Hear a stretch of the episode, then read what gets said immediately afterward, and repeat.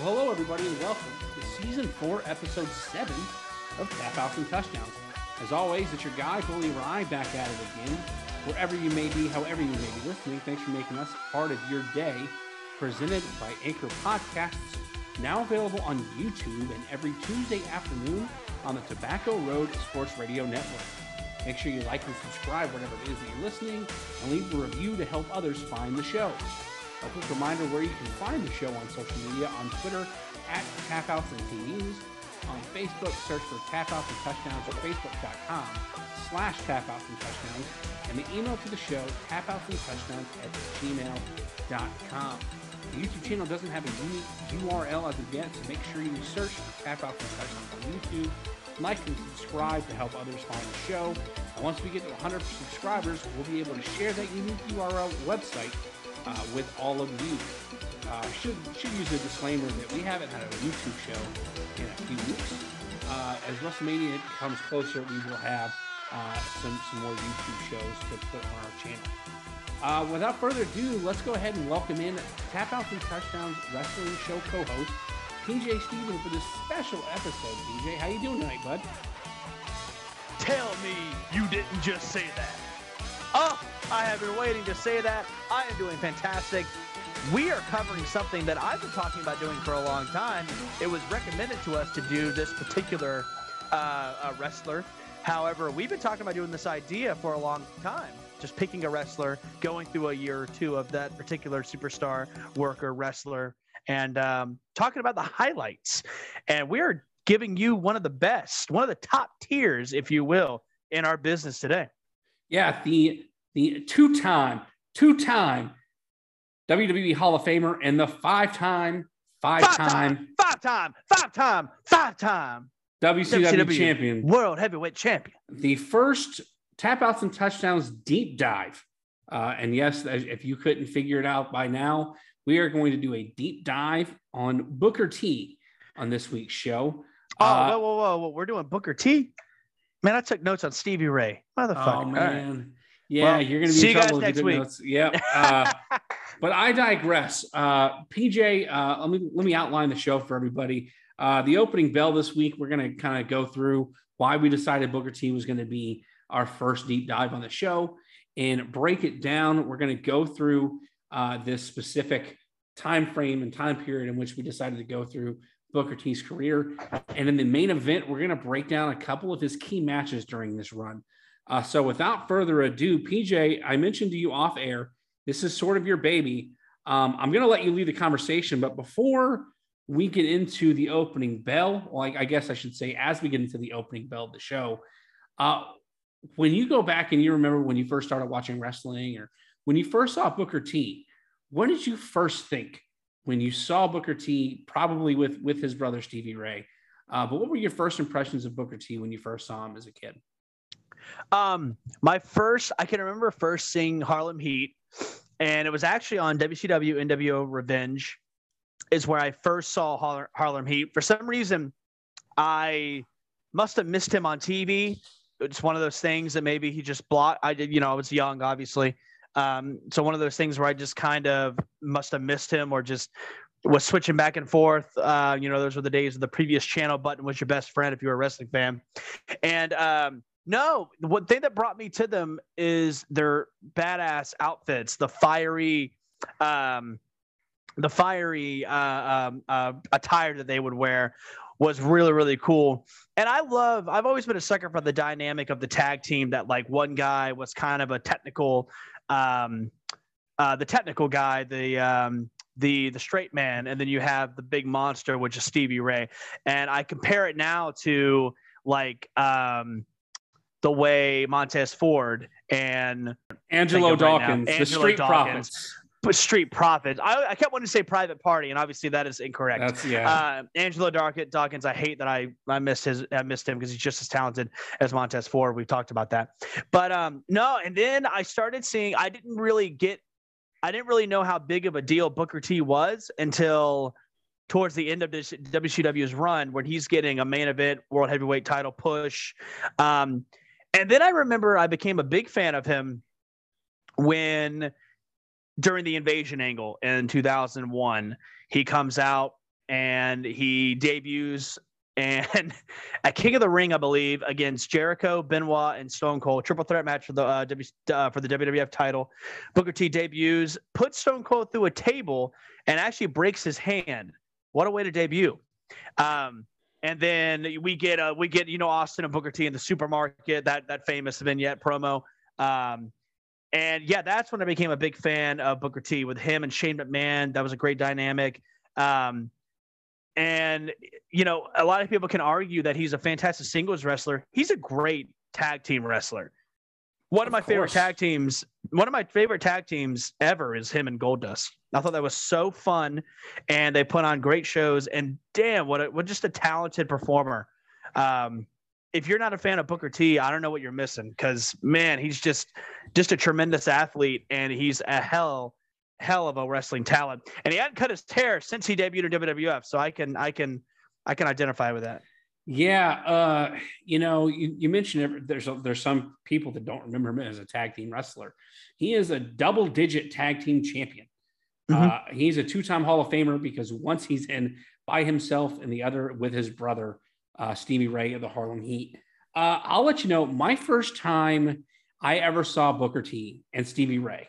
They were with Sister Sherri and there you mentioned their blue like long pants, but with the singlet that kind of comes to weird to a weird front.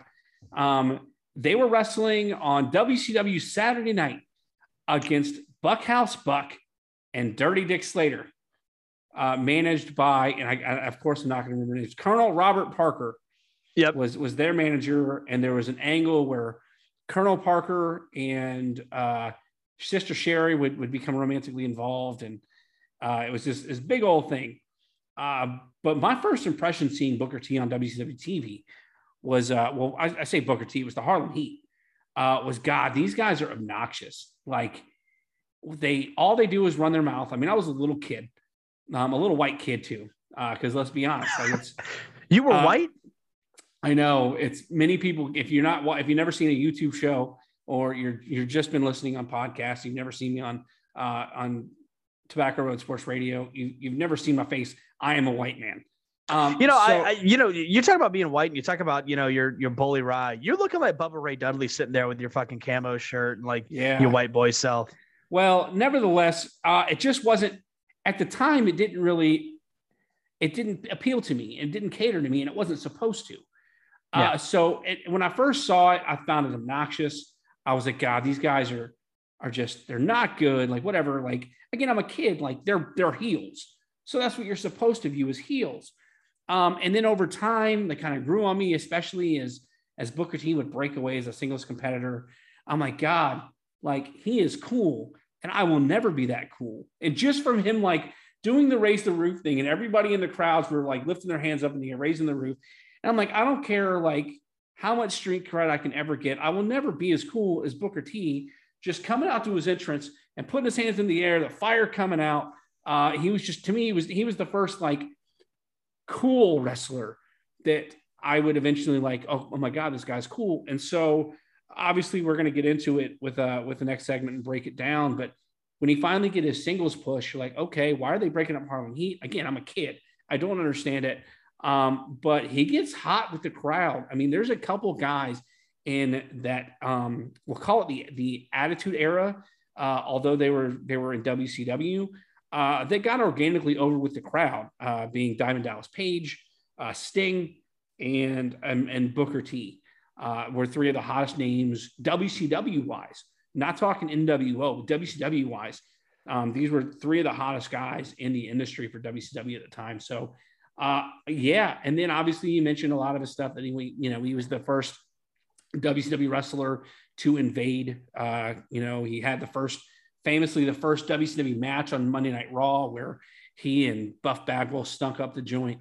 Um, cost cost Buff Bagwell his job. Booker T was feeling really down about himself. Uh, obviously, he would redeem himself. So. Uh, let me ask you. Let me let me ask you this: How many times did you try, and can you do a spinneroonie?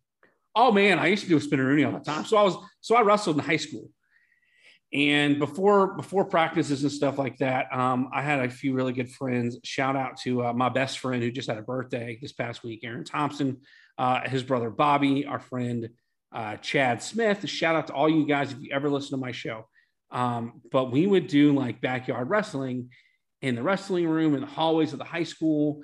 I remember me and me and Aaron. Uh, I say me and Aaron. Aaron and I were were play fighting, you know, backyard wrestling in the hallway I had him by the head, behind the head, and I we legitimately had people in the hallway thinking that we were fighting, going down the hallway. Threw him in the wrestling room. We would try hurricanranas and stuff like that. But yeah, I would get on the wrestling. I would get on the wrestling mat, do the whole little thing, do the little spinneroonie, and get up and stuff like that. Um, I used to be really good at it. I say really good for an uncoordinated, uncool white dude. I was really good at it. Um, Who do you um, think's better at the spinneroonie, you or Vince McMahon? Want you to be honest. Oh, 100% think, me. think about it. Oh, hundred percent me. Hundred percent okay. me. I'll trust now, you. I would love to know who would win a Spinneroonie contest between me and the Undertaker, but they never got the Undertaker to break character and do it. We never never did. What a so, great segment that was. Yeah, and that was. you know, and that leads me to what a great segment this is about to be because we're about to have so much fun talking about not only like one of our favorites, but I think one of the best to do it, man and one yes. of the best to really one of the rest to really break barriers you know like black history month being this month february like that's what a lot of this month is about like these african american folks that have been able to break barriers and really become something of themselves even when society sometimes won't let them and booker t is a prime example of that uh, not only doing jail and prison time uh, redeeming himself as you mentioned to be one of the greatest wrestlers in the world uh, and to train some of the you know uh, the future greatest wrestlers in the world, and just be a stand-up dude, man. So um, yeah, props to Booker T for that, and I'm honored to really talk about him on this show. Yeah, Booker T being a former king of the ring, PJ, you were the king of the segways tonight. Uh, we are going to take a short break and get uh, when we come back, we're going to get right into the break it down. Where we're going to break down Booker T's career in the late 1990s. So stay tuned. We'll be right back right here on Tap Outs and Touchdowns.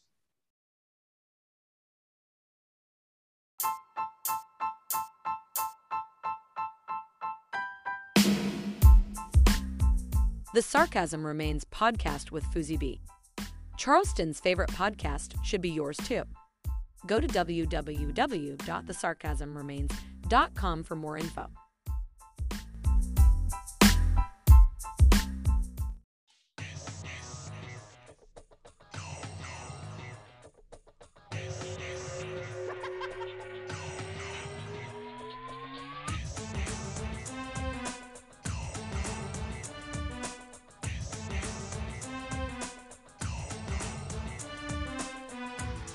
All right, everybody, welcome back to the show.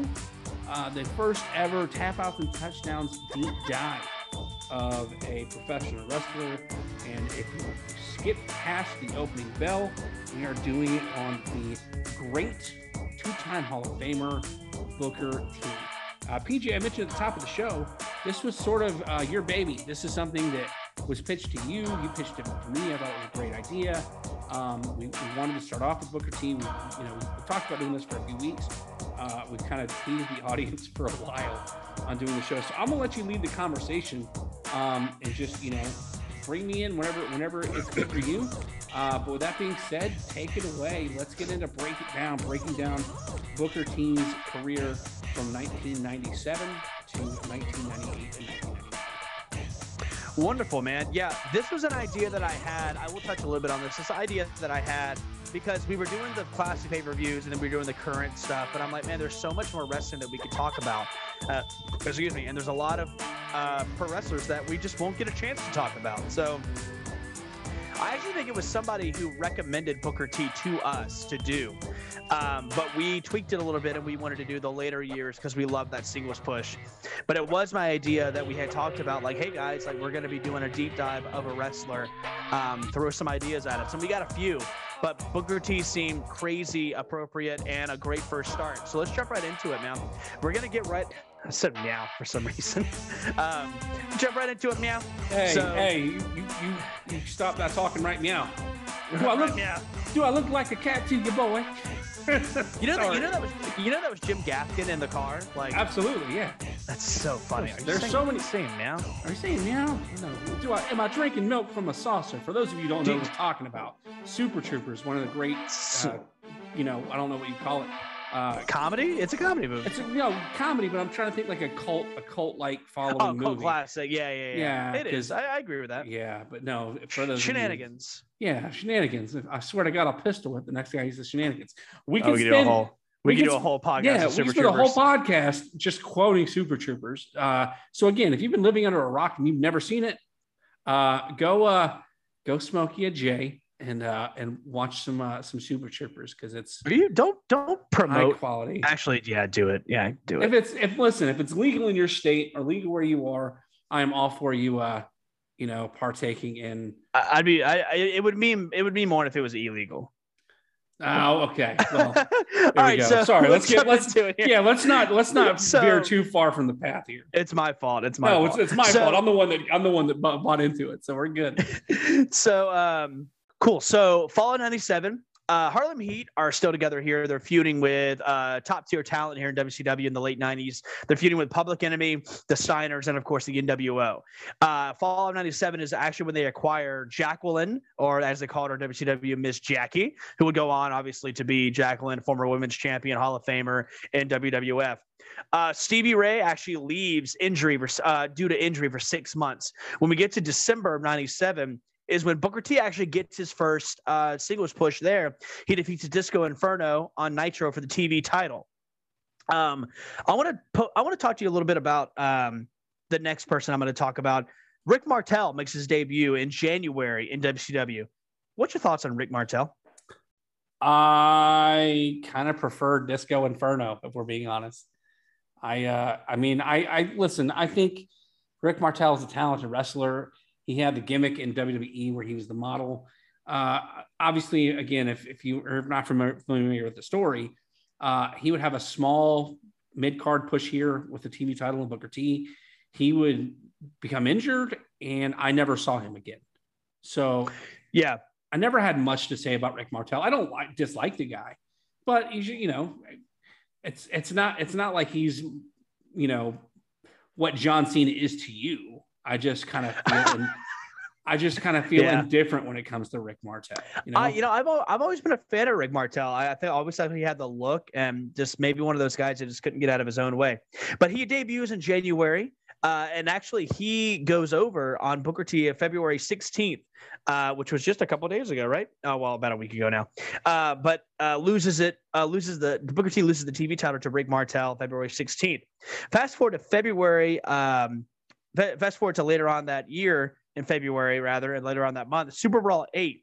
Booker T is actually going to defeat uh, Rick Martel after an injury.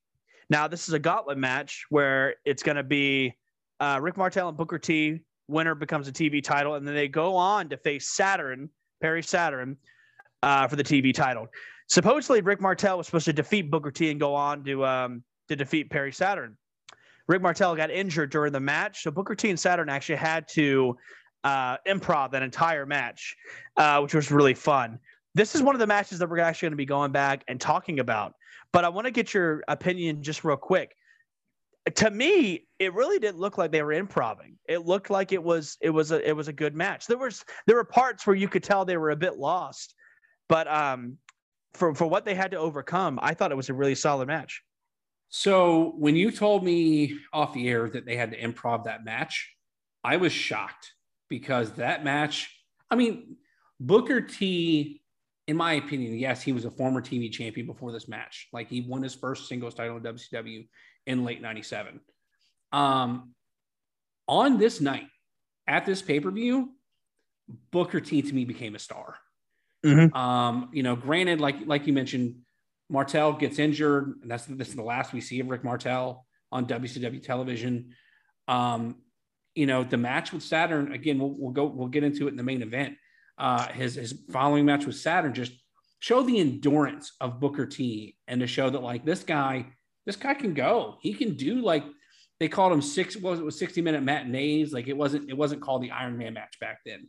Well, I mean, Yeah. I guess by then it was, but you know, it, the 60 man broadways, I think is what they, what they refer to it as. So this, that specific pay-per-view to me kind of showed Booker T as the guy who can if you need him to, go an hour and put a quality match, quality uh, action for the entire hour. So, yeah, like I said, it genuinely surprised when I learned that that match had to be improv because I had no idea Rick Martel was supposed to go over Booker T again.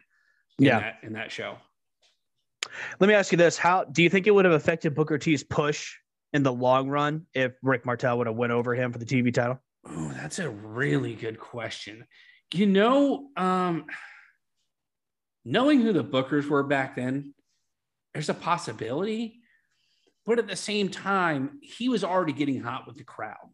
Mm-hmm. Um, you know, the, the Harlem Heat were, had, especially with the NWO as the main antagonist in WCW, the Harlem Heat were a pseudo babyface tag team at the time.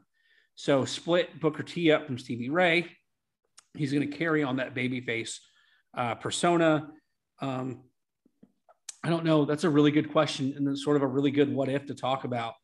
Uh, possibly, I don't think it, yeah, my opinion. I don't think it would very much so. I think that maybe that was going to be a chance for them to say, "All right, Booker, you've had your fun with the TV title. We want to move you to the United States title, or we want to move you to, you know, one of those things, man. Maybe this is just a way, but because it just worked out that way, and then we get what comes next in spring of '98, which is the big feud that I think everybody knows him for in WCW, in my opinion, is his feud with Chris Benoit. Now, I want to touch a little bit on actually, I want to circle back real quick and talk about Perry Saturn, another wrestler who I think does not get the credit that he deserves, man. Perry Saturn is an incredible worker and he always he always really was uh, as i fumbled my camera here he always really was i loved him in ecw as the eliminators with uh, kronus um, I hated what WWF did to him with the whole moppy thing. And he, you know, I hated that.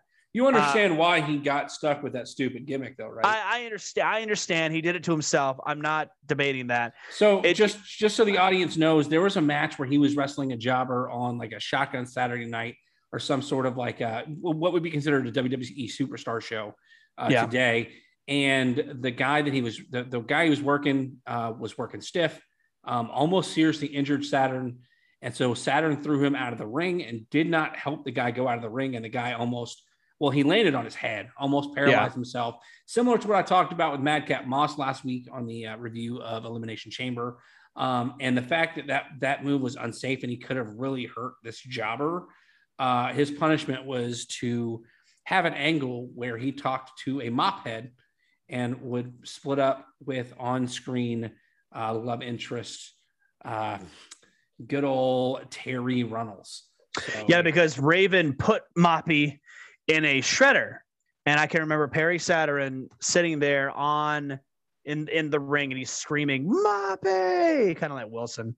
And yeah, I know he did it to himself. It was you know, but God, he's I, I, always respected Perry Saturn. I loved his run as the United States champion in WCW as well. Um, that match between him and Goldberg, like he tried to make Goldberg like a million bucks, but someone else who was trying to make somebody else like a million bucks was Chris Benoit and Booker T. Uh, let's get to spring of 1998. Stevie Ray actually makes his debut back and joins the NWO. Now I want to touch on this a little bit, Freak, because I love the fact that they have Stevie Ray come back and Booker T is in the middle of his singles push, and they don't feel the need to put him back with Harlem Heat. They don't feel the need. You know, Stevie Ray goes that to the NWO. They don't feel the need for Booker T to feud with his brother over that. They're both going down their separate paths. And I think that's so fun because how many times does pro wrestling try to put two brothers together and and and, and put them in matches and, and say what would happen if? And I'm glad that this was not that. Well, not just brothers, but tag team partners in general. I think. Most, well, yeah, yeah. One of the one of the most famous tag team breakups was the Rockers when Marty Jannetty was famously put through the barbershop window by Shawn Michaels. They would feud. Marty Jannetty would win the Intercontinental title from Shawn Michaels down the line. Uh, I mean, even Rick and Scott Steiner, uh, when they split up, when Scott Steiner would join the NWO, uh, they famously feuded where Scott Scott would avoid Rick until they finally got their one-on-one match. Uh, to your point, most tag teams, even for a short while, heavy machinery, when they split Tucker up from Otis, you know, more recently, um, I don't ever remember seeing a match between the two of them.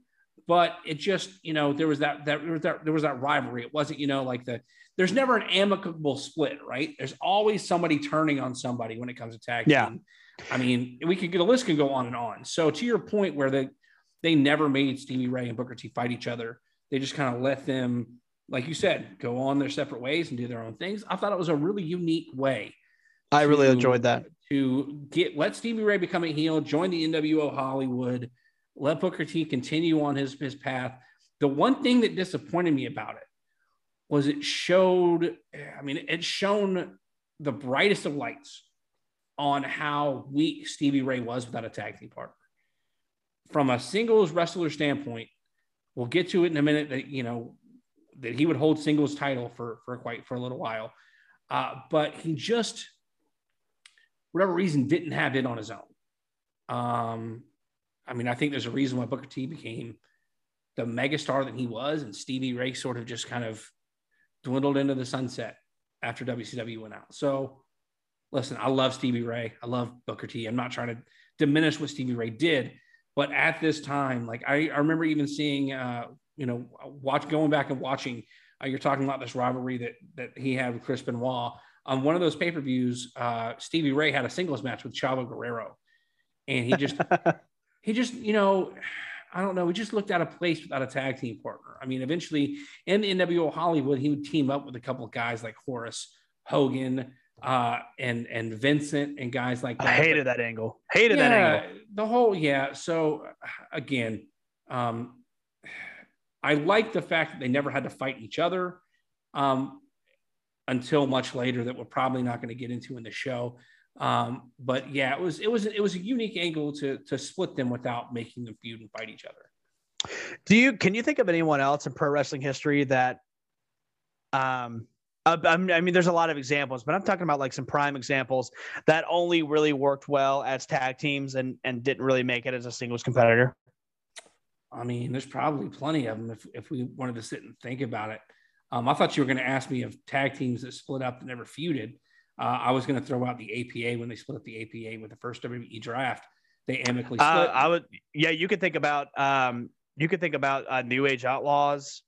Um, you could think about, um, oh God, I mean, well, they kind of did the Dudley Boys, but well, so so that's I was gonna I was gonna mention the Dudley Boys. Um, Devon had a, had a unique angle where he was he was the the preacher. I forgot what they, testify. um, when they split up the Dudley Boys in the same WWE draft that split up the APA, they split up the Dudley Boys. Obviously, Bully Ray, Bubba Ray Dudley had somewhat of a successful singles career, specifically in TNA or Impact. But Devon, even with that angle where he was the preacher, never really looked right wrestling singles style. That's Um, that's that that's another reason. Like I was I was talking about bringing them up, and I agree with that. You know, the only you know the only person out of that tag team that could make it as a single re- singles wrestler and actually look a little believable. um, um, Spike uh, Spike I knew Dudley. you were going to give me the Spike, Spike, Dudley. Dudley. Bubba Ray Dudley had a decent singles career, but like again, I think he look. I I don't think he's a great worker. I think he's got a shit attitude when it comes to the business.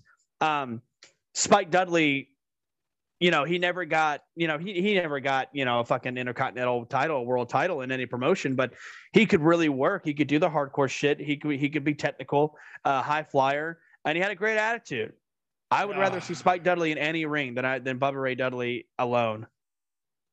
Uh, we can agree to disagree on that. Um, I don't know. Devon Dudley's the first one that comes to mind. Um, I mean, again, you'd have to think about it. There were a lot of singles wrestlers that were put in tag teams that didn't look right in tag teams.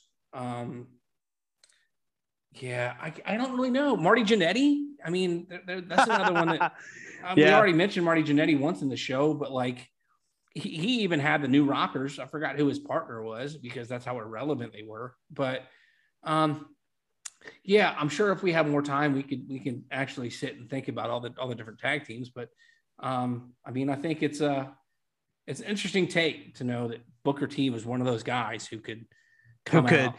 Yeah, yeah, I agreed. Yeah. Uh, by the way, who I was thinking about, someone that wasn't a tag team, tried a singles push and it didn't work. Biggest, biggest one of the biggest biggest examples to me um, is uh, uh, Billy Gunn. Uh, oh, but he, but yeah. See, I think, but but the, he he's another one of those guys that got in his own way too. Like yeah, he, I he was and, he and was because, king of the ring. I mean, he became king of the ring 1999. Like he Yeah. had you talk about a guy that had the look, he had the size. Um, but for whatever reason, He had just- the he had the theme.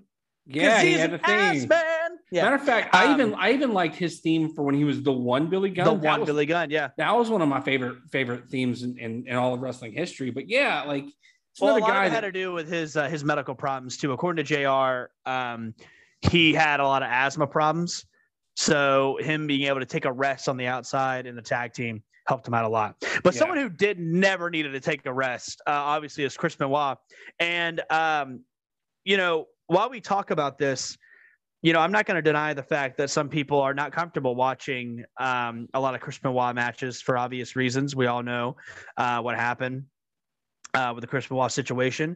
That being said, if you can stomach uh, watching his matches and separate the uh, the character from the show or the character from the from the man, if uh, if I can be so bold to say that, to me, this is probably one of the top five best rivalries, top ten, top ten best rivalries in WCW history.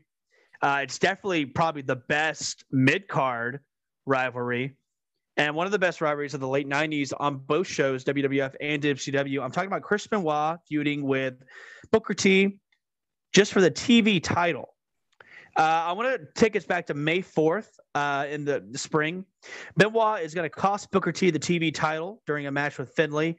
Uh, after that match, um, uh, Stevie Ray and Booker T have a great, I think it's a backstage promo. I tried to find it and I couldn't find it, damn it. I can only read about it. But fantastic backstage promo what Stevie Ray is telling Booker T. I mean, brother to brother, heel to babyface. It's such, it's so well written. He's like, you know, you need to go, you need to fight Chris Benoit. You need to take him on. And boy, does he take him on. He takes him on seven times because we get a best of seven series between Booker T and Chris Benoit. Now, we're going to talk about this a little bit more in depth when we actually do the main event, I think. But right now, I'm going to run you through just seven matches here.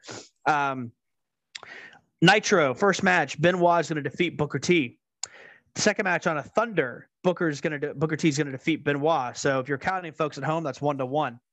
WCW Saturday night, uh, Benoit is going to defeat Booker T. That's two one. Uh, now the the fourth match on Nitro, Benoit is going to defeat Booker T.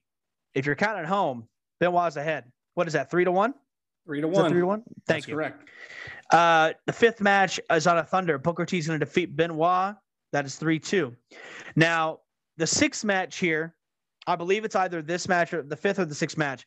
One of the matches, uh, Bret Hart is going to offer uh, Chris Benoit a job, I guess, in the NWO. Uh, Benoit is going to deny, Benoit is going to turn him down, but Hart is going to actually attack Booker T, and it's going to be a DQ for Ben, for um, uh, or excuse me, not a DQ rather, but he's going to attack Booker T. Expect Benoit to pick up the win. Benoit does not want to win it that way. And we go on to Nitro, where Booker T defeats Benoit. It's three to three, guys. That leads us to the Great American Bash 1998. Booker T is going to defeat Chris Benoit in 16 minutes and 20 seconds. We're going to get into that match. That is one of the matches that we're that we're looking at, correct? That That's match was just so fun. And they hyped it up so well. It told such a great story. We're going to get into it. But on that same night, that took place June 14th. On that same night, uh, Booker T is going to move on to defeat Fit Finlay for the TV title. And I want to stop right here for a second. You know, the television title, they are making the television title feel so important right now. And I think we we touched on this on our last episode when we talked about making the Intercontinental Champion great again. Have you? I mean, when's the last time a mid card title, with the exception of maybe the TNT title and the NEVER Openweight title in New Japan? I mean, when has a mid card title felt this great? It hasn't felt this great in years, I don't think. Or am I missing something? No, so there's a couple things. First of all, the, the design. I'm, I'm, a, I'm a very visual guy, if you haven't been able to notice yet. The design of the television championship at WCW is probably my my favorite, one of my favorite titles of all time. Yeah, Having, yeah, yeah. ha- having said that, there was a, a show on A and E where they're going to look for lost treasures of WWE, and that original television championship is nowhere to be found. Nobody can find it. It is missing out in the universe somewhere. Uh, but one of the Because I haven't I haven't let anybody find it. yeah. So, um, nevertheless, uh, you know, Arn Anderson also made a very good point, even when it was in TNA, it, TNA in W- NWA, that the television championship was a world title. So, sort of how like AEW presents the TNT, TNT title as a TNT World Championship. Now, the television title did sort of pinball back and forth with a few different guys in the late 90s. Like, let's be honest, you got guys like Prince Iaukea, William Regal, or Lord Steven Regal would take it back from Prince Iaukea. Iaukea would win it again. Obviously, Rick Martel, Booker T, Fit Finlay.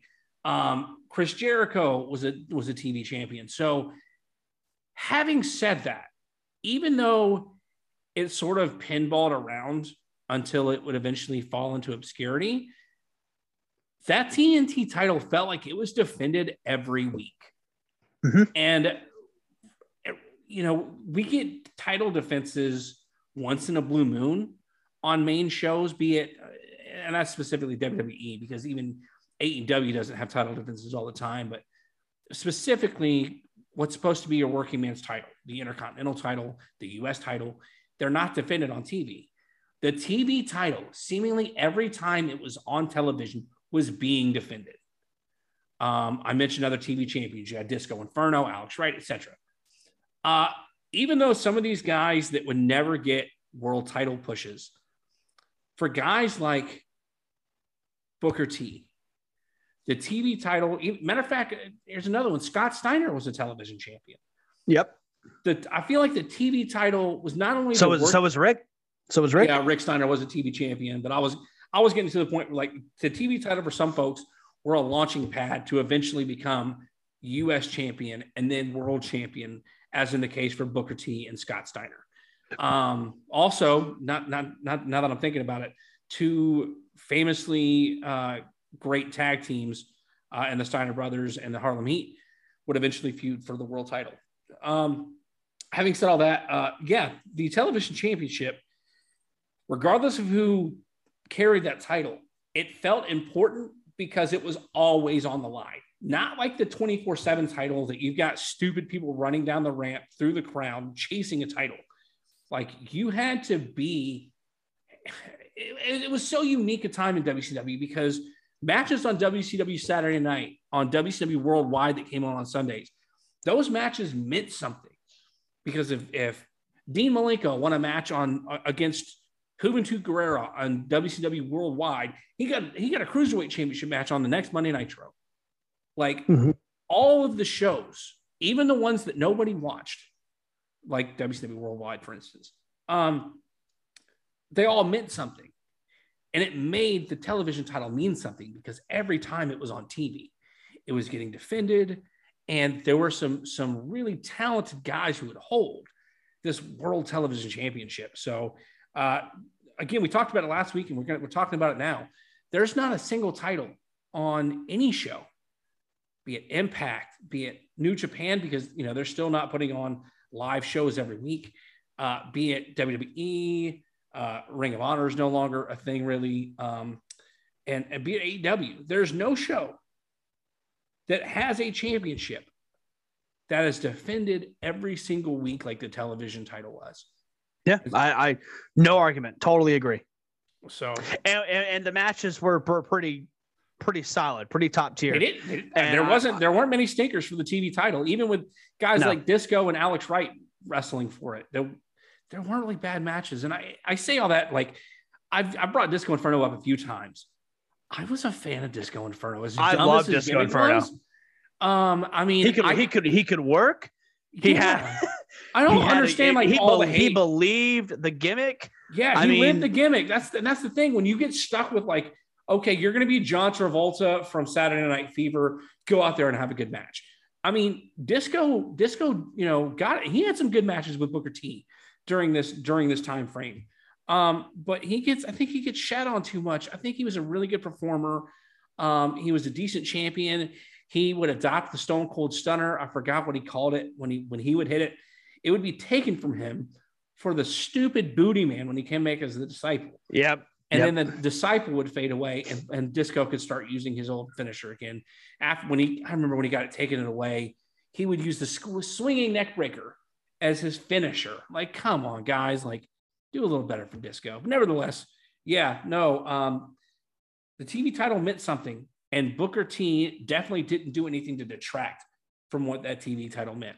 Totally, totally agree. I really do agree. Um, and, and I don't. I hope that we get back to that as we kind of discussed with them. Hopefully, reuniting those belts at WrestleMania, and we can make the Intercontinental title and U.S. title uh, mean something else. Let's fast forward to keep talking about Booker T here. Uh, he holds on to uh, the TV title. We're getting to July, Bash at the Beach. Um, we have a match between Booker T and Bret Hart here. Probably, Let's stop the- for yeah, I was gonna say probably the biggest opponent as a singles wrestler of his career at this point. let's stop for a minute. Yeah, how how great on paper does this sound? Booker T and Bret Hart. I mean, back Is that is that is that fair to say that that's? I mean, that's very old school versus new school, right? Yeah, I mean, back then you got to think Booker T was still less than less than a year away from teaming with Harlem Heat, Mhm. and now you're going to put him with arguably the best technical wrestler of the let's call it the uh, the new generation era. Well, he Uh, already fought. He already fought the the best technical wrestler. That was a month prior. Well, okay, okay. The WWE's best technical wrestler was that. Does that make you a little better? you know, I, I mean, yeah, it, uh, you see my Uh, stupid yeah, smile. no, but like no, so like No, Bret Hart was a multi-time WWF World Champion, He was. Intercontinental Champion. He was already the Triple Crown in WWF. Um, I, bel- I don't know if he had, if he had carried the U.S. title at this point yet or not. He would become a U.S. title and a World Champion in WCW. But like Yeah. Booker T is a singles wrestler. I mean, this is like, I mean, this is like putting Rick Steiner in a one-on-one one-on-one match with, and I, I don't like comparing them, but with like Hulk Hogan because Bret Hart was the top of what WWF was when that 80s crew left. So now you've got this undercover Booker T. You're going to give him a pay per view match with a W, a former WWF champion. Like at the at the time, it was unheard of. But looking back, and you think on paper, Booker T versus Bret Hart, it makes sense. They're both Hall of Famers. They're Yeah. both multi-time Hall of Famers. So of course it makes sense to put them in a match. But at this point in time, in 1998, this was huge for the advancing uh, the advancement of Booker T singles career. I don't want to spend a lot of time on this, but I want to ask you: Is it fair to say that? And I'll give Shawn Michaels credit too, but I'm going to mostly say Bret Hart here. Is it fair to say that Bret Hart was the the first guy to really break that mold for Vince, as you don't have to be a big up roided guy to hold the belt? Oh, of course. I Okay. mean, uh, yeah, you had guys like Macho Man Randy Savage, who, looking back then, was bigger than he would become. I mean, even in the late '90s when he had his um his Team Madness, he was a lot more jacked. But comparatively speaking, to guys like Hulk Hogan in the '80s, Andre the Giant, uh, Sergeant Slaughter, like, yeah, especially as far as like shorter guys, because Yeah, that, I, I guess it's I guess that's what I meant. I shouldn't have been so Yeah. negative and said like roided up guys, but you know, it's always you know it, this is this is the narrative that goes on forever that Vince does not like shorter guys. Um, so I'm of the opinion that Bret Hart was the first superstar, the first wrestler to break that mold for Vince and show Vince that hey man, you know the little guys can do it too. Maybe one day Darby Allin can show you the same thing, but until then, we're gonna start going with Hold on. um, Tell me you did not just say that. Tell me you didn't just compare Darby Allin to freaking Bret Hart. Tell right, me Bret Hart. Bret Hart. You're right. Bret Hart is only two inches taller than Darby Allin, so it shouldn't really matter. I Um, swear so- to God, I'm fucking out of here, dude. I'm done. I'm walking out of my own fucking podcast, you son of a bitch. Sorry. Continue, please. fucking Darby Allin and Bret Hart. Are you kidding me? Oh my god. If Bret Hart Oh, was dead, he'd be rolling in his grave if he was hearing this shit. Come Oh on. my god. He's probably hearing it. I, Okay. Yeah. So Booker T, uh, Booker T actually defeats Bret Hart by DQ. Bret Hart is attacking him. Um, Uh, he starts he starts beating him up. Um, you know, classic heel Bret Hart here, and out comes Stevie Ray to a giant pop to help his brother Booker T. This was fun. I really enjoyed this. Um, however, uh, Booker T is injured now. The TV title uh, is getting vacated, but and I can't wait. this is a real sentence. Um, the TV title is going to Stevie Ray through power of attorney, and he's going to hold it until August. Frick, what's your favorite segment where a belt's gone to somebody by power of attorney? Uh, listen, man. Uh, I mentioned earlier that Stevie Ray would carry the carry a singles title for a while. This is it. Uh, you know, uh, wasn't it David Flair who was gifted the U.S. title at one point? He didn't win it. He was gifted the U.S. title. So also, was Triple H. He was gifted, gifted. the world title, but that's that's that's yeah. that's a different situation. That you got to have a world champion on a show. Uh, he'd already proven himself. David Flair was David fucking Flair. This is America. You have to have a United States champion. Listen, uh, God damn it. We live in the USA. We've got to have a United States champion. So this is the funniest part is that Vince McMahon did not book Stevie Ray holding the power of attorney. It was some other doofus in the back in the, in the back in WCW. So you know yeah, I wonder who that was because I don't. I, it must have been Kevin Sullivan. This is had to be Kevin Sullivan. So Vince Vince Russo wasn't there yet. Had to have been Kevin Sullivan. Was it was was Dusty Rhodes there? I was just thinking Dusty, but I don't know if Dusty was there. I don't know if he was booking though. And this is before I just, Nash. I just so. man, I listen like power of it. So let's well, okay, let's be honest here. Let's let's add. Let's and add some he would he would defend the TV title while he while he had it too. Well, I, well, here's my thing. So let's add some logic here. So why blame Stevie Ray for a bad singles run? He didn't want it. It was gifted. It was it was in his it was in Booker T's will. and Booker T's will like like he was fucking dying. No, uh, I mean, it, listen, Stevie could have said no. He could have said this is stupid. I'm not going to do it. Yeah, but yeah, like, have you ever looked at your grandmother in the eye and said, "No, Grandma, I don't want this china that I'm willed to." You I mean, take the china and you put it up in your attic. He took the belt. He ran with it. Listen, I don't. This believe... is a this is an insane comparison, by the way. Of I'm course. half serious, but I, I I I just I can't get my head around I don't blame Stevie Ray. Yeah, I don't blame Stevie Ray for the dumb situation he was put in. Um, but it definitely we talked about all these guys that didn't deserve the well, not necessarily didn't deserve the title, but all these lower mid-tier guys, uh, Alex Wright, Prince Iaukea, uh, who would hold the TV title when we just talked about how great the TV title was for wrestling and and for these guys that it was building up. Um, did you say Alex Wright? Yeah, I said Alex Wright. I think Alex Wright is great.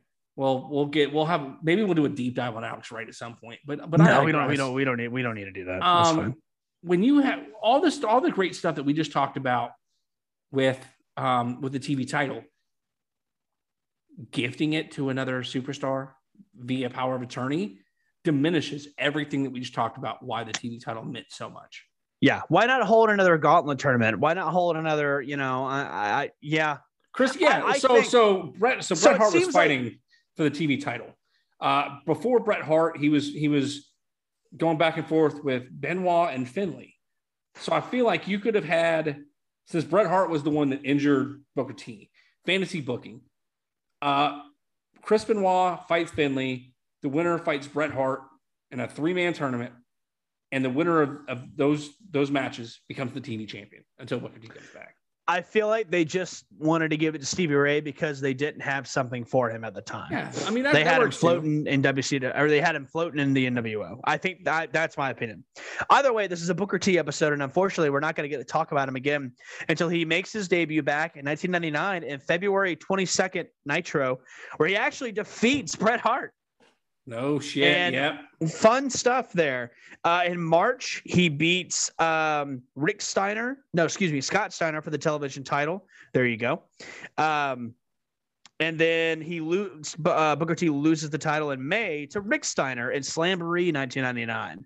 So he's floating back and forth with the TV title there. And then um, we get a Harlem Heat reunion uh, in the summer of '99, and that's pretty much going to carry Booker T until about 2000 when we start getting him in the title picture run. And um, we're not going to get into that. Yeah, especially that- because he would become his first persona, GI Bro, where he had the army gimmick in a in a very very brief period in late WCW. I do remember that Um, now. I do remember that now. I mean, yeah, and not to mention he would split up with with Harlem Heat because they would come up with Harlem Heat 2000. If you remember, Ahmed Johnson would come in as one of their cousins. I forgot what they called him in WCW, but he would be the other half of Harlem Heat. Um, I don't. You know what? I, I do remember that because Booker T and Ahmed. Oh my God, what pay per view was that? I think we either covered it, but it was Ahmed Johnson and Booker T. And the winner, if if the Ahmed won, he got to have the Harlem Heat name because it was copyrighted or something like that. It was something weird. Like it was some more power of attorney shit. And um, so they come full circle. yeah, Um, but uh, yeah, I can't remember everything about that, but I do remember that now that you're talking about it, and I forgot that. Yeah, that was that was poor Ahmed Johnson, man. That guy, holy fuck. he Um, really you thought talk you talk you talk about somebody you talk about somebody who didn't belong. Yeah. Poor guy. Which, by the way, when I first played WWF Warzone, I was a fan of Ahmed Johnson. Oh, me too. and then I grew up, and then I and then the bell rang. So I had little wrestling action figures, and one of the ones that I wanted more than anyone was Ahmed Johnson. I want to hit that Pearl River plunge on every other wrestling action figure Yeah. that I had. Uh, but I digress. Uh, yeah. So uh, again, the end of '99, we see the reunion of the Harlem Heat that would kind of veer into 2000, where they would split up once again. Uh, then, like you said, he would go into another singles run where he would become future U.S. champion, and Booker T would end WCW as the world heavyweight champion, winning, WCW. Yep. de- defeating Scott Steiner on the last Monday Nitro on my birthday in the year 2001. How cool! So it, so it's your fault. it's what do you mean it's my fault that he was the, the last world champion? No, It's your fault. WCW went out. It's your fucking birthday. that's my birthday. It just doesn't, that has nothing. There's no correlation other than How- the fact that it's cool to say that on my like 15th or 16th birthday, uh, that they. So you, you celebrated your Sweet 16 with the downfall of WCW. Uh, I mean, yeah. Uh, Yeah. Listen, what do you what do you want from me? Um, You know, I, I want to get back to something real quick, totally off topic, but I, I I'm laughing about it because I thought it was one of the funniest things I've seen in a while. Um, you talk about Ahmed Johnson, you talk about Nation of Domination. Or Did you see that fucking meme that I put where it was Frank Frank Costanza from Seinfeld, and he's like, you know, the Godfather gimmicks. You got the Papa Shango, the Kama, and I the saw Godfather. that. Yes. That's the, the Godfather. That's the best one. He talks about the, the different cup sizes from the episode. Anyway, Oh funny shit. I God. laughed so hard. But anyway, um, yeah, I mean, this has been Booker T 97 and 99. I mean, I think that's a great year. I think those are a great time for Booker T. Obviously, one of the highlights being the best of seven um, with Chris Benoit. But he's got so much more great shit um, that we talked about. And we're going to deep dive, no pun intended, into uh, a couple of those matches. Uh, but I, this has been so fun, man. I love Booker T. I really do. Um, so this is this has been a really fun memory lane uh, uh, walk back here, and it's gonna Yeah. be even better because we're not even done. Yeah, uh, you know, again, 97 and 99 is really when Booker T came on as a singles competitor, breaking away from that tag team mold uh, to set up what would become his future. And after the the downfall of WCW that started on my birthday of, in 2001, I digress. Uh, that was caused by your birthday. Yes, yeah, sure, whatever you say. Um, I, uh, I, uh, yeah, I really don't have anything else to add. Uh, that was break it down. We got to break down uh, the the road that was Booker T 97 to 99. Coming up next, the main event, we're going to break down th- specifically three matches of this uh, of this run. We've already mentioned them in the show. We're going to get a little more deep into them in the main event. Uh, coming up next, right here on Tapouts and Touchdowns.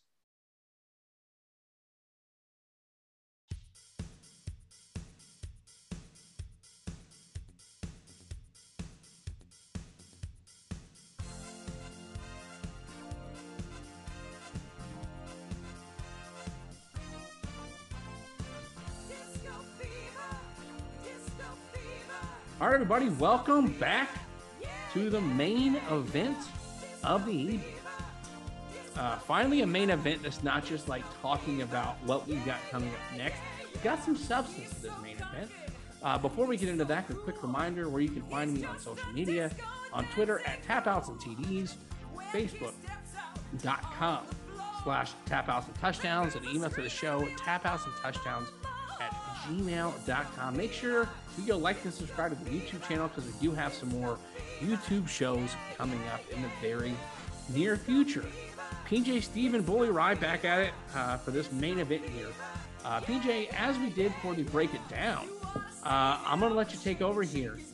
So there were three matches that stood out in this deep dive, and the first one being the uh, the impromptu improv match, uh, where Booker T would have a gauntlet of sorts. Uh, the TV title was on the line twice in back-to-back matches.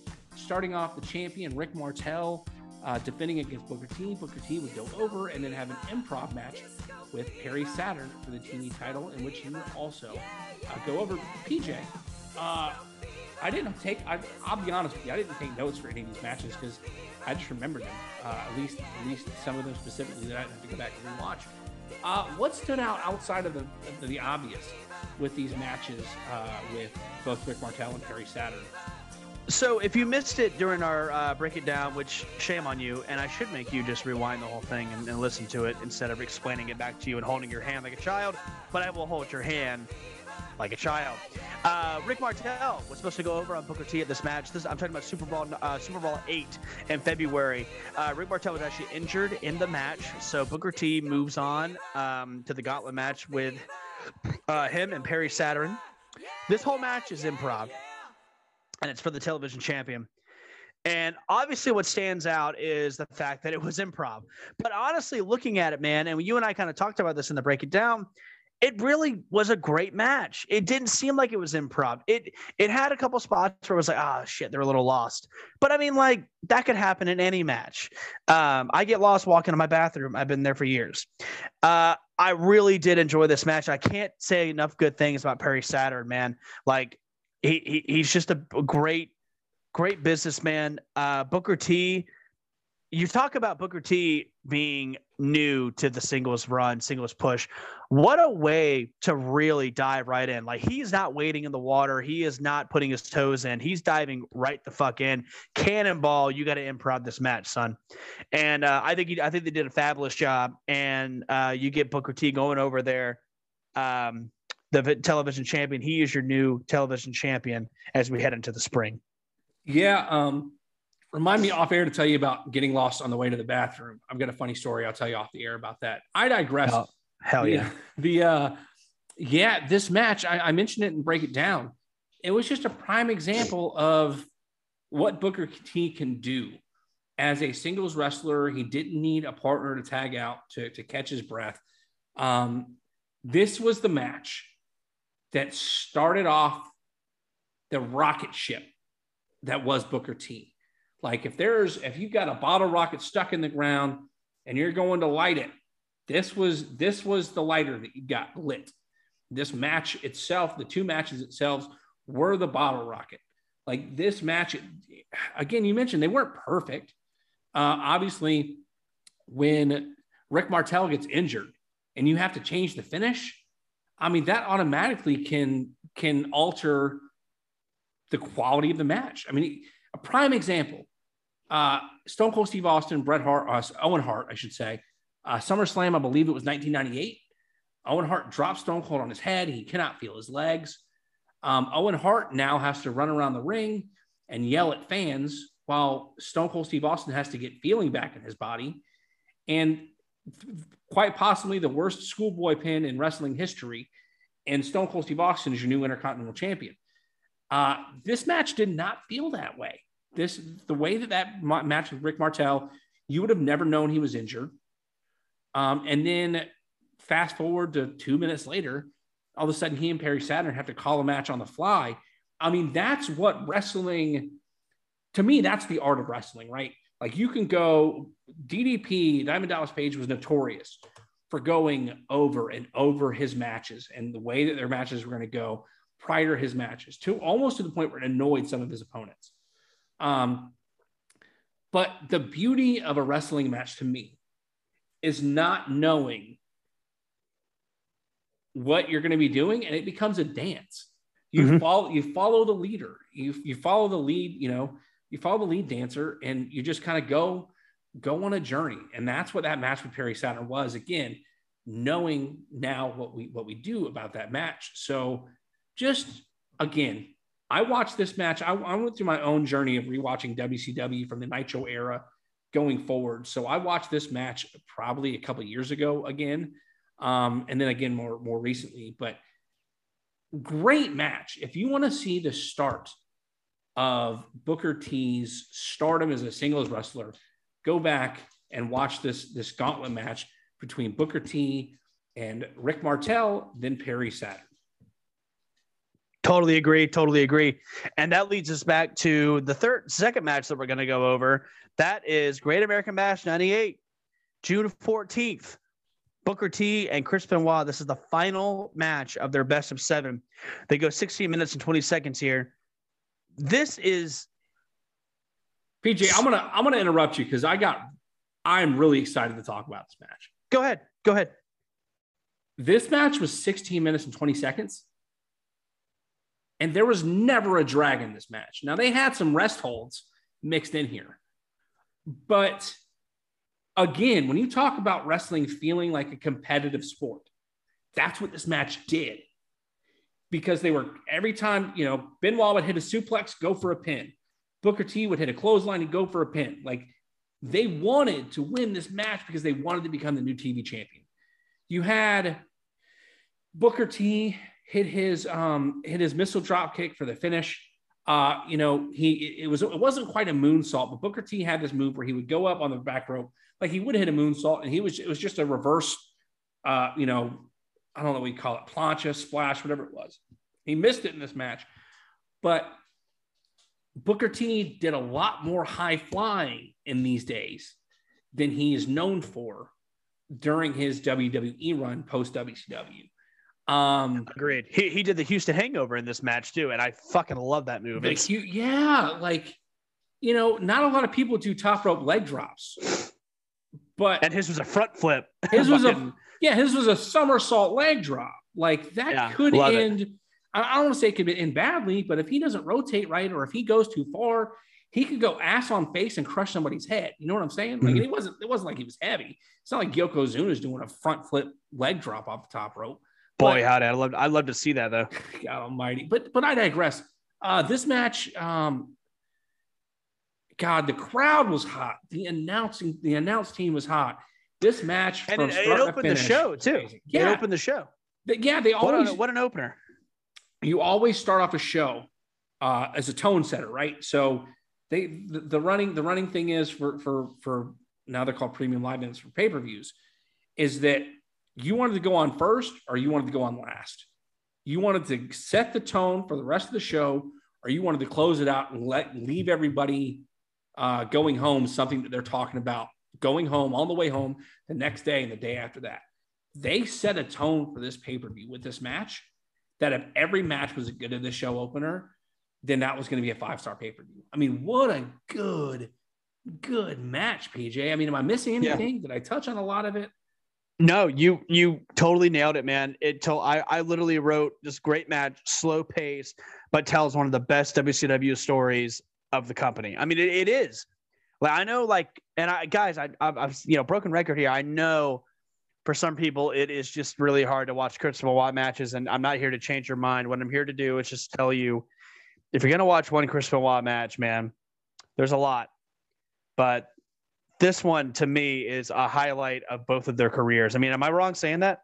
No, I mean, again, so you talk, I, we, we talk about the match that he had prior to this where he won the TV title um, as, as the launching pad for his career.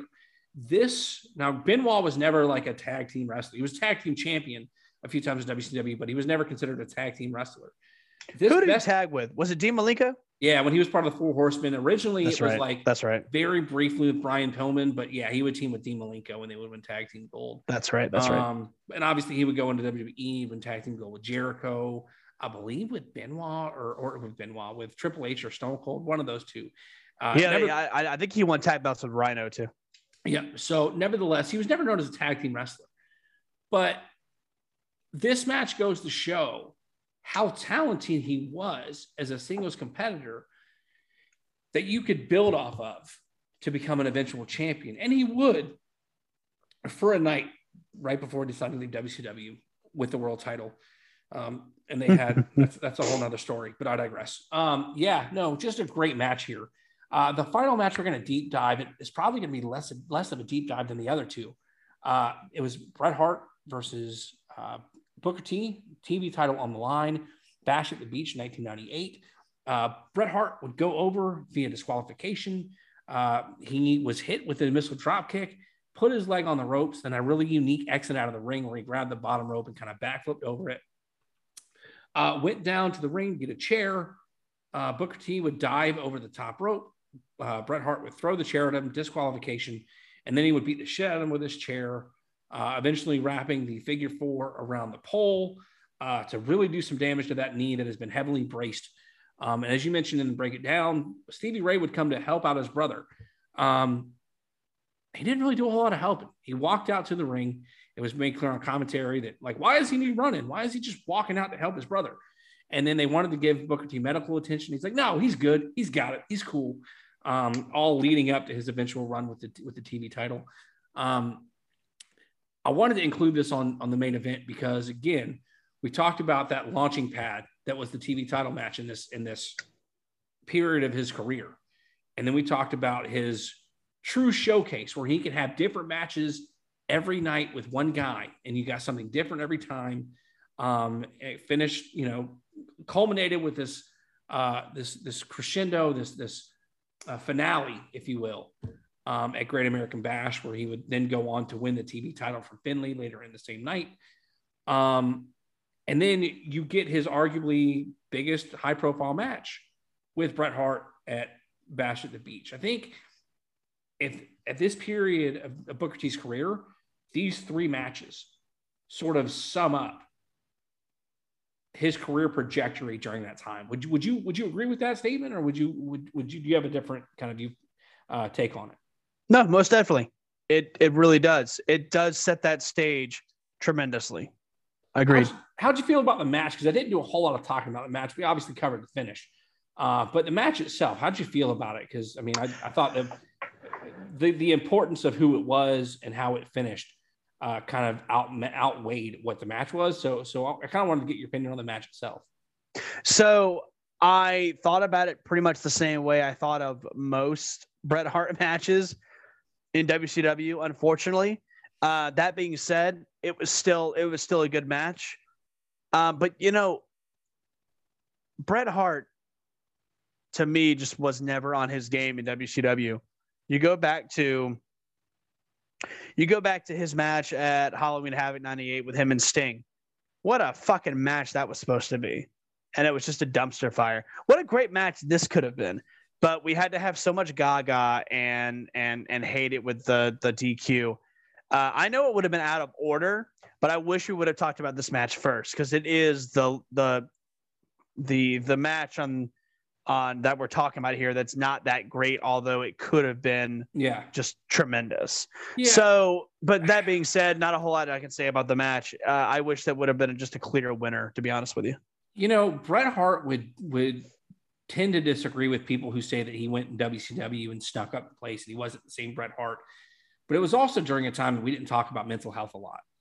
Uh, we don't know the toll that the Montreal screw job had on Bret Hart because he trusted everybody going into that match. Um, now, granted, you can argue Bret screwed Bret, yada, yada, yada. But if you've got a girlfriend and you go to that girlfriend and you say, Hey, we're to, you know, we're to go to this concert together, right? We're to have a good time. Uh, it's not a band that I want to see, but I'll go see it for you. Um, but like afterwards, like, let's go, let's go to fucking Denny's, right? And then the concert comes, you get there. Not only do you not go to Denny's, but she makes out with some random dude at the concert. Like that's to me how Bret Hart must have felt at the Montreal Screwjob. Not to mention now he leaves to go to CW, WCW. He leaves Owen behind. Bulldog and Neidhart come behind him. Bulldog would essentially wreck his career with the trapdoor spot where he injured his back. It was never the same guy. Um, they probably dropped the ball with the booking on on what the Hart Foundation would be in WCW. Uh, but whether he wants to admit it or not, it had to have been affecting his his his mindset going into some of these matches. And there's a high likelihood that that had to do with some of what he would or wouldn't do in WCW. Would would kind of feel the same way there too? I disagree. Uh, I think while the Montreal Screwdriver probably did affect him, I don't think it was even close to the factor of Eric, the boys behind the scenes at WCW just did not know what to do with Bret Hart. They they he was babyface one week, he was heel the next, then he was back to babyface. They literally had someone, and this was with a lot of motherfuckers, by the way. They literally had someone that they just did not know how to do. It's you know, it's like that stupid joke from uh, Dark Knight where Joker's like, you know, I'm a dog chasing cars. I don't know what I'm doing. I've actually caught one.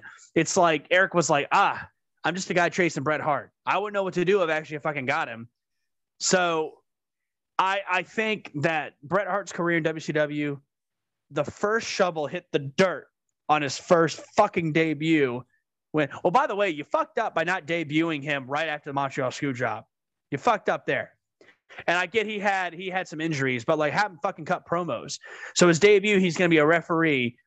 That gets fucked up at at at Starcade. Yeah. What did Stone Cold do when he left WCW? He went to ECW and cut promos. Bret Hart Yeah. could have done the same thing.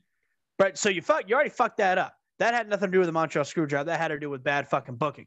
Then you go to, um, then you go to him, uh, you know, turning heel, telling the crowd he hates him. I mean, they did. They had great shit going on with Goldberg and him. One of the best spots in WCW history was Goldberg spearing Hart and Hart having the armor under him. Uh, fantastic. Yeah, I love, I love that. Yeah. Uh, fantastic stuff. Uh, and then they they dropped the ball on that. So while you can say that, yeah, he wasn't in the greatest mindset, it wasn't because of the Montreal screw job. It was because that you're having to fucking go black and white every single day, every single month, rather, going babyface to heel, not being told exactly what to do. You're, you know, that would fuck you up more than anything because Bret Hart's an amazing wrestler. And when you're being, when you're, when you're, when you're, when your character and your well being is being fucked with, it ain't gonna help you out. I'm getting hot. I don't know why I'm getting so hot about this, but it's just I I just hate I hate to see potential wasted. And that was Yeah. that was definitely Bret Hart in WCW. But what was not wasted was Booker Yeah. T in WCW. I, I hate I hate you know I'd love to talk about Bret Hart. We'll do a deep dive on Bret Hart uh, coming up here soon. But um, I want to ask you, um, Booker T. These years that we talked about are these the best years of his career? no, and I'll tell you why. Um, these were the best years of his career to this point. He became a star as a singles wrestler. He got over with the crowd. I mean, the entire arenas were raising the roof to his music. Uh, it wasn't called the Spinneroonie at the time, but he arguably became bigger and had a better career in WWE. Now, granted, he was a five-time WCW champion. That includes his run as the as the champion in WWE during the invasion angle. But he had he went on to have some of the best angles of his career in WWE. You mentioned his tag team with Goldust. You mentioned the the grocery store fight where I think they did something upwards of like ten thousand dollars of damage in that grocery store. Like a really fun story. Uh, you think about the um the King Booker angle. King Booker. Booker with his where where he got to be on TV with his real life queen Sharmell. Um, you know, he had I mean, he was involved in the first ever elimination chamber match. He he went on to, to carry the world title in WWE. I don't think he ever had the WWE title. Um, but he, you know, I think he had a, a one a single run with the Intercontinental title. So despite how great these years were for him, these from 97 to 99 showcased that if you book him right and you give him the right material and the right the right guidance, that Booker T can be a, a, a star in pro wrestling. And he became just that, not only at the end of WCW, but into his career with WWE. And when he left, when he left WWE, he go to Impact. He was he was the TNA. He was the first TNA Legends champion. I believe he had a run with the world title there. So Booker T has had success everywhere he went, but it all started in where we're talking about on this show. And I think that's what's so important is one where it started, and that definitely is this. There's no argument that I will say, in my opinion, these are the these are the best years in Booker T's career, and I'll tell you why. Um, because it was at this moment that he that he was able to not have a lot of strings on him, and he was able to look hungry and to be his best Booker T, his best potential. Um, you know, during the invasion stuff, not so much. Even the King Booker stuff, yeah, he was a world champion, um, but he was, you know, you know what people remember about King Booker is that he was he had a rivalry with uh, Boogeyman at WrestleMania 23. Yeah, that's I disagree. But but I think now we just talked about wasted potential and how much it pisses me off. The biggest wasted potential, one of the biggest. That's that's an overshot. One of the biggest wasted potential in WWE history. And you know what I'm you know what I'm gonna fucking hit you with, WrestleMania 19. And if Booker T would have defeated Triple H and become that champion at that time, that would have been Booker T's best years because he would have ran with that. Unfortunately, it didn't happen, and we're not going to talk about that because I'm just going to get upset. But um, because that was bullshit. Um, and That's a, that's a great yeah, way to finish the show. That was bullshit. That's perfect. That's a great way That to was, end it was bullshit. It was Uh, bullshit. Yeah, God, this has uh, been a lot of fun, man. This has been a lot of fun. it's uh, it went a little long, uh, but that's okay. We had a really nice, fun conversation. about Yeah, you one know of the who, you know who we're doing. You know who we're doing next, right? Oh wait, is it is it Stone Cold? Is that who we're doing next? Oh yeah. Of course you pull up the disco music. Uh, yeah. I'm gonna put you on mute as as we do that. um, but nevertheless, that was uh that was the Booker T deep dive. We hope you all enjoyed it. Uh, PJ, I'm gonna ask you to unmute, and if uh, you got anything that you want to share about Guardians Warlock coming up, uh, now is the time to do so. I'm mad you really muted me. They wanted to hear Disco Inferno. Nobody I'm but the two of us want to hear Disco Inferno's theme music. But you're gonna get tweets tomorrow that says, "Why did you turn off Disco Inferno? You Bubba Ray Dudley looking fuck." Um, no, uh, That's I a want, low I blow. want That's a you low blow. Low blow, PJ. That's a love blow.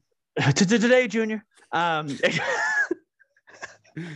Yeah. um, you know, I've had too many of these. This is Agent 77 IPA New Belgium. It's pretty good. But uh, no, okay. So uh, before I get into Guardians World, I, I want to throw this out there real quick, guys. Uh, comment and let us know which guy, which wrestler, or you know, female wrestler, which professional wrestler you'd like us to do next, and what years. Uh, we have a couple in the in the bank that we'd like to do, but we'd like to hear you guys' opinion too. This is a lot of fun. We'd love to do it again. Um, as far as Guardians Warlock goes, we have a sh- this is being recorded on a Friday. Uh, the, the by the time this airs, we would have played Saturday night, which is tomorrow night at Charlie Pub, with um, uh, our rivals at the at the moment, John Wilkes Telephone Booth, which is the band that I used to be in. Definitely old school versus new school here. John Wilkes Telephone Booth is calling the Warlock out to try and take. It's the words can't even leave my mouth. Take PJ, mine, take my world heavyweight championship. And it's not happening. And Billy Metz, if you happen to be listening to this, it's a week down the road. You're probably defeated, still probably healing yourself after the fucking ass kicking that you're gonna that you got at Charlie Pub. It's okay. Because when you still see me as the champion, you still see Guardians Warlock as the reigning Charleston heavyweight champion. I don't want you to get upset. You and I can still be friends. But just I hope you learned your lesson. John Wilkes telephone booth, this is going to be your last show. No more. I put you guys out. I, I, I dropped your band, and I'm going to drop you again, this time on stage with the Warlock. So, PJ Great to see. Steven, keeping kayfabe alive. Make sure you go On social media, find them at Guardians Warlock, Guardians with apostrophe on Guardians Warlock. Uh, PJ, another. Oh, oh, wait. Before you go, I'm so sorry. I, I wasn't planning on doing this, but I just forgot. Tomorrow, uh, by the time by the time this airs, tomorrow everybody gets first dibs at these at the show. But after tomorrow, they will be on our Bandcamp website. So they're going to be on my on our Bandcamp website now. We have new T-shirts that I want to throw out there. So we have plenty of sizes. So go on our Bandcamp website, uh, and check those out, man. Uh, really, really cool stuff. I'm really excited to have them actually. So badass stuff, man. I appreciate that. Good stuff. Remember, go follow them on Guardians Warlock Bandcamp, uh, social media, all that stuff. Uh, PJ, we've got some exciting shows coming up. We'll go ahead and uh, and just kind of let the let the crowd fester. Don't wonder what we're going to do next. I know we had some some more deep dives lined up. Uh, a couple that we had written down were Goldberg's undefeated streak, Trish Stratus's rise from manager to Hall of Famer. Uh, we also want to deep dive into some pro athletes that that kind of crossed over. Uh, that same one of those pay per views, I believe it was the Bash at the Beach. We had Kevin Greene one on one with the Giant. So Yeah. we, we might we might be able to get to talk some pro athletes crossovers. And we're Um, pretty much going to be doing WrestleMania episodes leading up to Mania, right? Yeah, well, we've got we've got a couple of, of listener requests. Halloween Havoc 1991. Uh, I want to do the watch along for WWE Superstars from June 1993. We'll talk about this off the air, but nevertheless, some really fun content coming for you, the listeners to the show. So, hope you enjoyed today's deep dive. Uh, once again, PJ Steven, thank you as always for joining me as he dances away to disco on mute. So, for PJ Steven, tap outs and touchdowns. It's your guy, Bully Ry, and I'll be around.